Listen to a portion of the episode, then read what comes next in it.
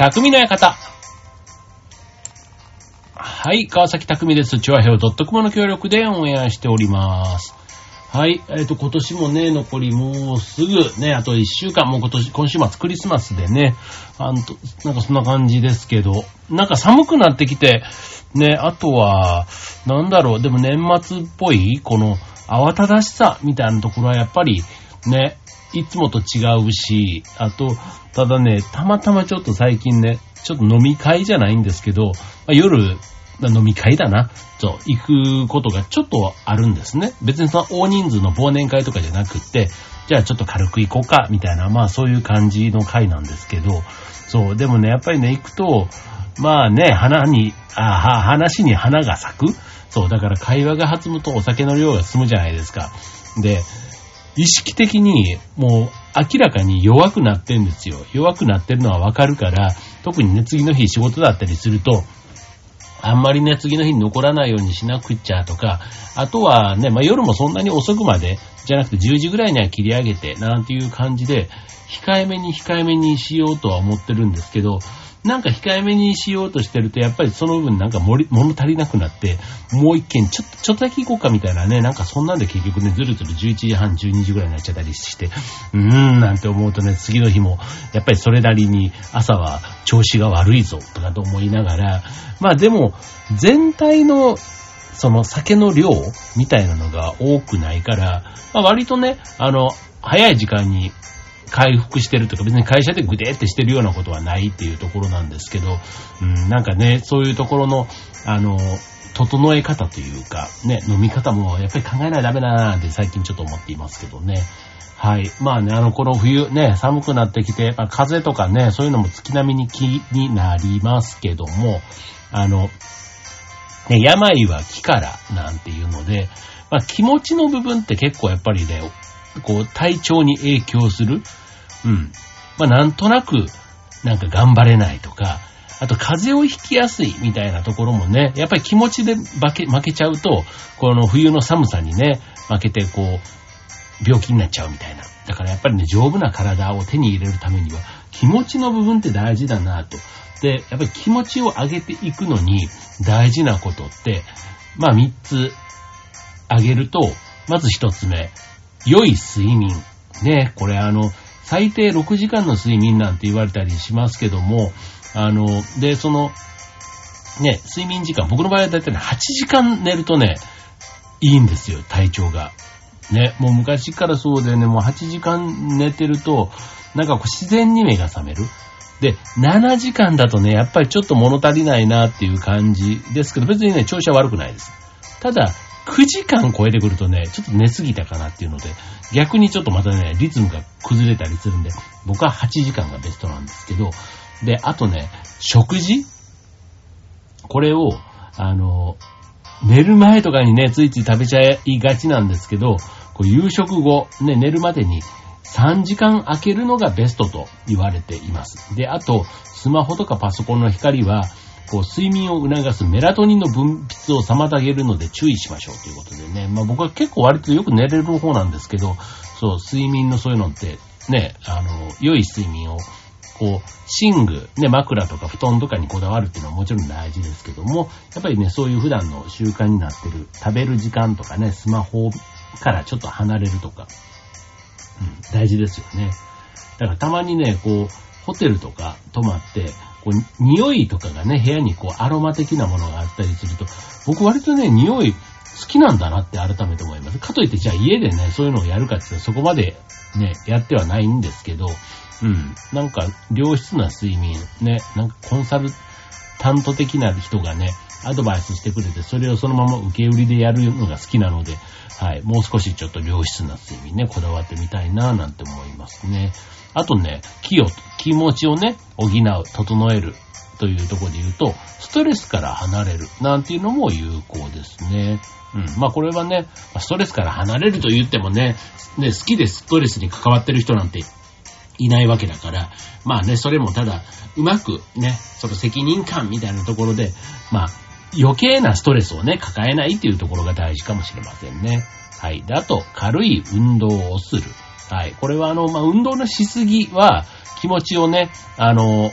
さらにちょっと、まあ、なんだろう、モチベーション、ね、本当にアスリートの人なんかはね、まあ気持ちの部分もある意味こうタフというかね、そういうことだと思うんですけど、まあ一般にね、普通に暮らしてる分には、まあ軽く運動すると、まあ程よく疲れて、ね、あの、その後、ね、寝るときなんか良い睡眠にもだからつながるし、ストレスをね、解消するって意味でも有効というところだと思います。はい、ということでね、まあちょっとオープニングから気持ちの話をしてますけども、今日のテーマはね、筋活。あの、筋です。なんとか筋って言われるね、えっ、ー、と、まあ、内面からね、筋の活動っていうのはね、またね、これね、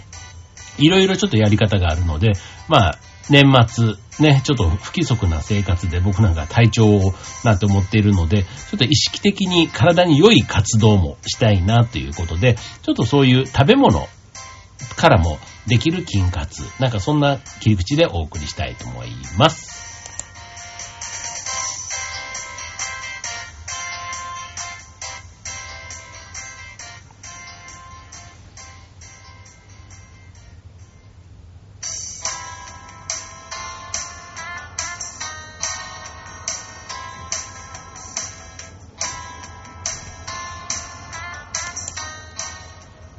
ということで、今週のテーマは、筋活ということでお送りしていきます。はい。えっ、ー、と、まあ、筋、ね。えー、これはあの、体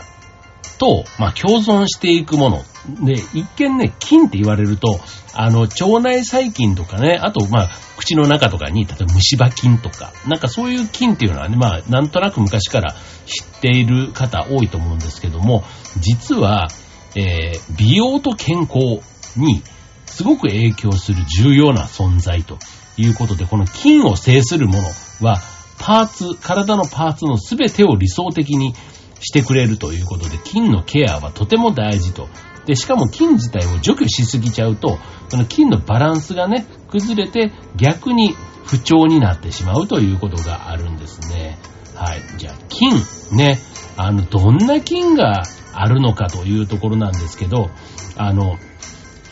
まあ、菌と一緒にね、暮らしていく上で、まずあの、菌のバランスが崩れるとどういうことが起こるのかというと、例えば便秘とか肌荒れとか、あと頭皮のね、髪の老けが出るとかね、あと肥満とか、ね、菌のバランスの乱れが原因で起こる不調とか悩みっていうのは割とたくさんあるんですよ。ね、で、菌と聞くと、腸内細菌を思い浮かべる方が多いと思うんですけども、実はね、体全体の常在菌って言われる常に存在する菌は、仙腸粉。仙腸粉ですよ。仙腸粉とも言われ、ね、皮膚とか口の中、ね、あといろ、まあそういういろんなところに住み着いていると。いうことで、別に体をゴシゴシ洗ったからって言っていなくなるものでもないし、ただね、あの、不潔なものもあるし、あとはその、不潔なものが残ってると、そこにね、悪い菌が繁殖して、肌荒れとかになっちゃうっていうと、程よくこれをコントロールしていくというのが大事ということになりますね。はい。で、この、えー、菌というのが、それぞれのパーツごとに、ね、異なる複数な種類で構成されていて、そのバランスの乱れがトラブルの原因になるということです。まあ、つまり、ね、不調を感じているパーツがあれば、筋のバランスが乱れているということなので、まあ、一緒にね、体と一緒に暮らす相棒ということで考えると、それぞれの状態を意識してコントロールしていくのが大事ということですね。逆にあの、この環境が整えば、相乗効果で一石何鳥もの嬉しい効果が期待できそうですということで、はい、今日はね、ちょっとパーツごとの、えー、ご紹介なんですけど、これあの、金とね、付き合っていく上で、ポイントが2つあるんです。はい。まず1つ目。えー、金を育てるという切り口。これあの、まあ、わかりやすいのが、善玉菌を育てるために大切なのが餌です。まあ、これあの、えっ、ー、と、食物繊維だとか、オリゴ糖とかね、そういったものですね。そういうのを、あの、例えば食事として取れば、多分腸内細菌なんていうのは、そういうのを積極的に取ったり、あとは、ポリフェノール、ね、緑茶とかね、ああいったものなんかも積極的に、えー、摂取するようにすると、体に良いというとこですね。はい。なので、まあ、それぞれの、えパーツに合った菌、良い菌に、えー、餌を与えるとね、だからもしかしたら顔の表面とかだったらクリームだとかね、ああいったものなんかも大事ということになってきますよね。はい。で、もう一つ目、ね、金カスの上で大切なポイント二つ目は、菌を邪魔しない。はい。これあの、良いバランスを、だから菌自体をゼロにしちゃうと、それはそれでま、問題があるわけですよ。ね、菌が例えば、いるおかげで、他の悪い菌を追っ払ってくれるっていうこともあるわけですから、適切なバランス、良いバランスを、保つということが大事ということですね。はい。善玉菌の邪魔をしないことということでね。まあ、ダメージを与えたり、善玉菌を増やす行為を、あ、ごめんなさい。善玉菌を増やす行為をして、逆に悪玉菌を増やす行為を避けましょうということですね。まあ、これあの、まあ、例えばね、あの、不衛生とかっていう、まあ、そこはもちろんなんですけど、ね、さっき言った睡眠不足とかね、そのストレスがかかるとか、ね、そうなってくると、どうしてもね、善玉菌が増えずに、悪玉菌の方が増えてしまうということで、結果的にね、肌がブツブツに、が出てしまったりとか、いうことがあるわけです。はい。もうね、これあの、男性ももちろんなんですけど、まあ女性もね、とても、あの、気になるとこだと思います。で、今日はね、パーツ別というところで、はい、まず、えー、一つ目、えー、顔、体、ね、気になるところですよね。一番パーツとして大きい部分だと思います。はい。で、これ、肌の状態を決めるのが常在菌の群れと、群れですね。群れである肌フローラ。中でも重要なのが美肌菌と呼ばれる表皮ブドウ球菌という菌があるんですね。潤いやバリア機能を高めるほか、肌荒れなどの原因菌の増殖を抑えてくれるということで、美肌作りに、えー、美肌菌を育てることが大事ということで、はい。これあの、じゃあ顔とか体をね、どういう風にしてケアすればいいのかということですけど、これもやっぱり女性の方がね、なんかそういうことね、知識として詳しい人多いかなと思うんですけど、まず、ダブル洗顔、まあ、二度洗いですよね。みたいな洗いすぎは、美肌菌や皮脂を失う危険性があるため NG ですと。洗浄量、まあ、か、ね、えっ、ー、と、洗顔料みたいなもんですよね。は、洗浄力の優しい弱酸性のものを使うなど、シンプルなケアを心がけるのが良いということです。はい。えー、美肌菌を育てる乳酸肝菌、豆乳発酵液、乳酸菌 EC 12というね、なんかそんなを含む化粧品なども良いということですね。これも毎日の習慣ですから、僕もね、化粧水というのとね、あと顔の洗い方をこの半年ぐらい変えたんですよ。そう。で、化粧水とかね、今まであんまりなんか、あの、やってなかったんですけど、このね、潤いみたいなとこは、確かに僕ね、突っ張るというかね、カサカサするような肌の方がなんかね、気持ちよかったんですけど、なんかね、とある時に、こう、潤わせるそう。なんかそうしないとね、シワが増えるみたいなとこで、あ、そっかーと思って、じゃあちょっと、ね、もう50になったところから始めて、遅いとかっていうのはね、今が一番若いからって思ったらね、今やっとけばいいと思って、化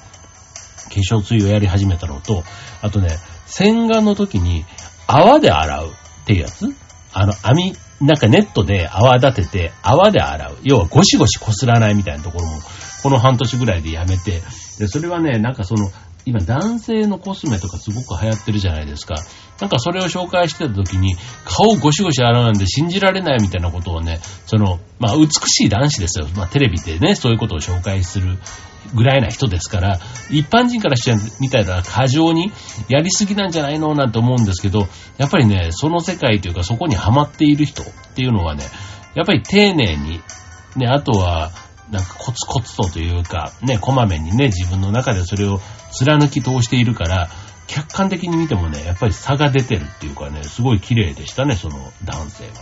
はい。まあそんなケアの仕方がありますということです。はい。で、続いて二つ目。口。ね。これは僕もね、口臭とかね、今マスクをしてるから、割とね、気づきづらいっていうの？うん。ただね、口の中が不衛生だと結局そこから悪い菌を飲み込んでしまうじゃないですか。そうすると体全体、特にね、まあ胃とか腸とか、ね、そういったところにも悪影響が及ぶということだから、まあ外からのね、入り口である口の中を衛生的に保つっていうのはとても大事ということですね。まあ、歯磨きも僕はね、今朝昼晩と、まあ、食後の後はしたりしますけど、ただまあやっぱり間食を取ったりとか、ね、なんか、家にいる時とかなんかちょっと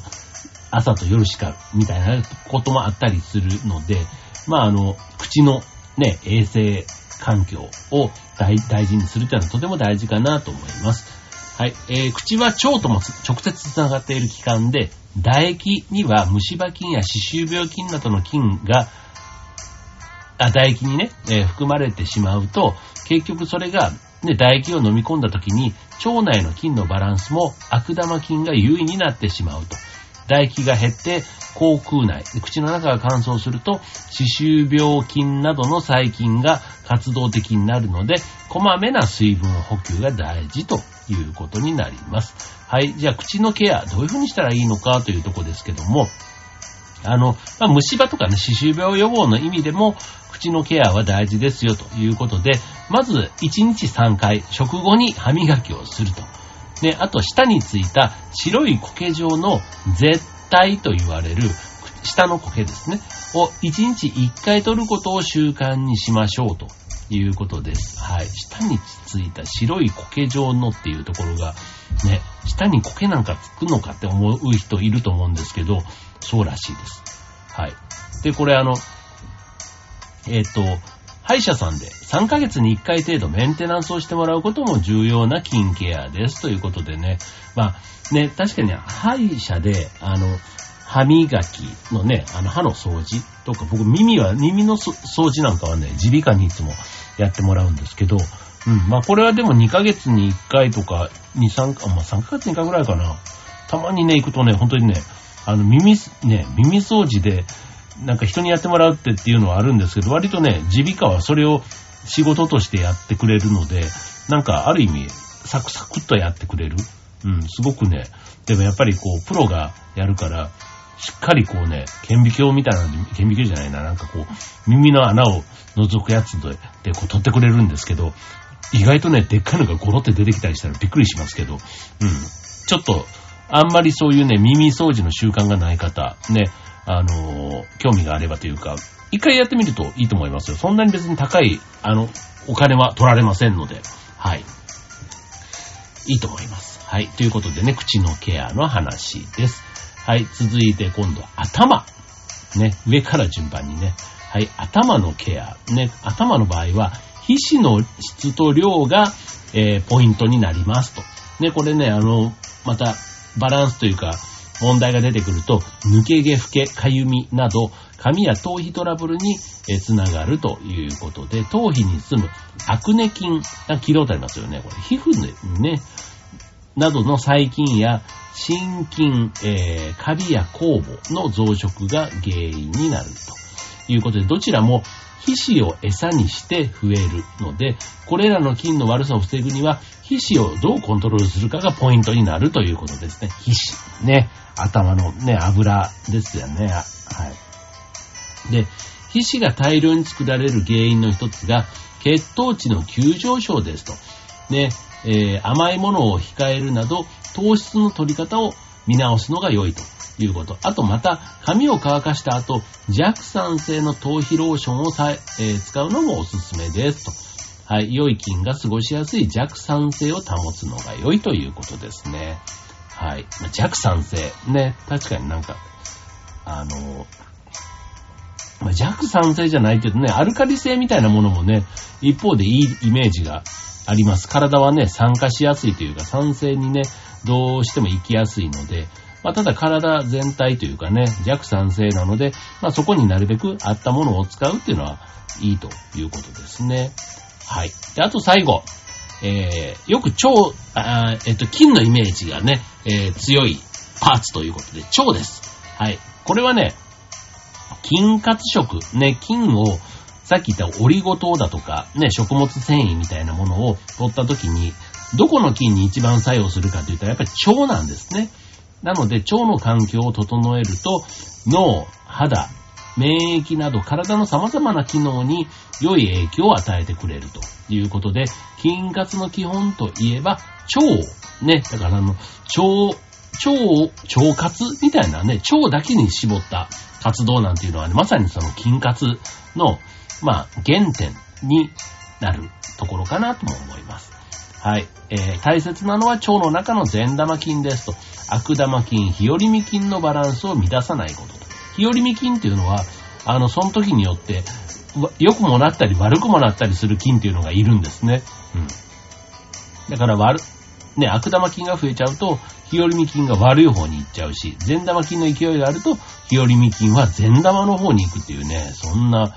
ね、菌がいるんだっていうのもね、この菌活の中では割とキーワードになるところなので、ぜひ覚えておいてください。はい、えー、乱れた食生活ストレスが逆に菌の、えー、育、菌の邪魔をすることになりますので、はい、気をつけましょうということですね。はい。で、この腸の、えー、菌ケアのテクニックということで言うと、はい、善玉菌優位の腸内環境づくりが大事ということです。で、えー、あとはもう一個、菌を入れることを意識した食生活が大事と。で、善玉菌を含む発酵食品とか、あとは菌の餌となる、え、食物繊維、オリゴ糖、抗酸化作用のあるポリフェノールの入ったが豊富な緑茶などを取るのが良いということです。はい。ということでね、今日はね、菌活ね、お送りしていますけども、やっぱりこういうね、あの、美とか美容とかって言うとやっぱりね、女性の方がそういう意味では、こう情報というか感度が高いなーって思うし、うん、ね、別に男性がそういうとこ雑ってわけではないんですけど、ただなんかね、自分自身のケアみたいな、要は、あの、向上心というか、上昇志向じゃないな。うんと、意識高い系いわゆる。ね、なんかそういう人は、割とコツコツこういったことにね、関心を持って取り組んでるんだろうなぁなんて思いますよね。だからボディーソープとか、なんかそういう、あの、日常的にこう摂取できる、しかも手軽に取れるもの。要はサプリとかはね、まさにそういうことですよね。うん。まあ、あとはヨーグルトとかをね、朝、昼晩とか、なんかそういう食事の中でどこでね、発酵食品を入れるか、みたいなところも、うん、なんか知らない間に、そんなに意識してやろうとかってやると大変だから、なんか常に冷蔵庫の中に何々を常備しておくとか、なんかそういったところで、ね、取りやすい、摂取しやすい状態にしておくっていうのは良いのかもしれませんね。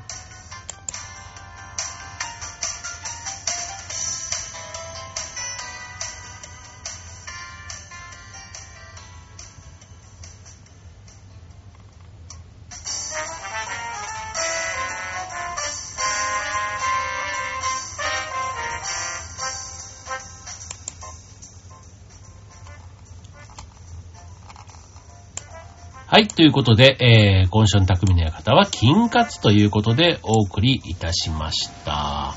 はい、えー、いかがでしたでしょうか。まあね、金活って言ってもね、本当にあの、その金活のためだけに何かをするっていうのは、うん、割ときっかけがないとだし、なんかこういう専門の店とかがあれば、割となんかトータル的にそういうところがね、アドバイスもしてくれて、あ、なるほどって、まずきっかけはこういうところかなって、あと月々、例えば5000円はそっちに使うみたいなね、なんか決めて、まず、あと期間もね、まず半年やってみようとか、なんかそんな感じでやり始めると、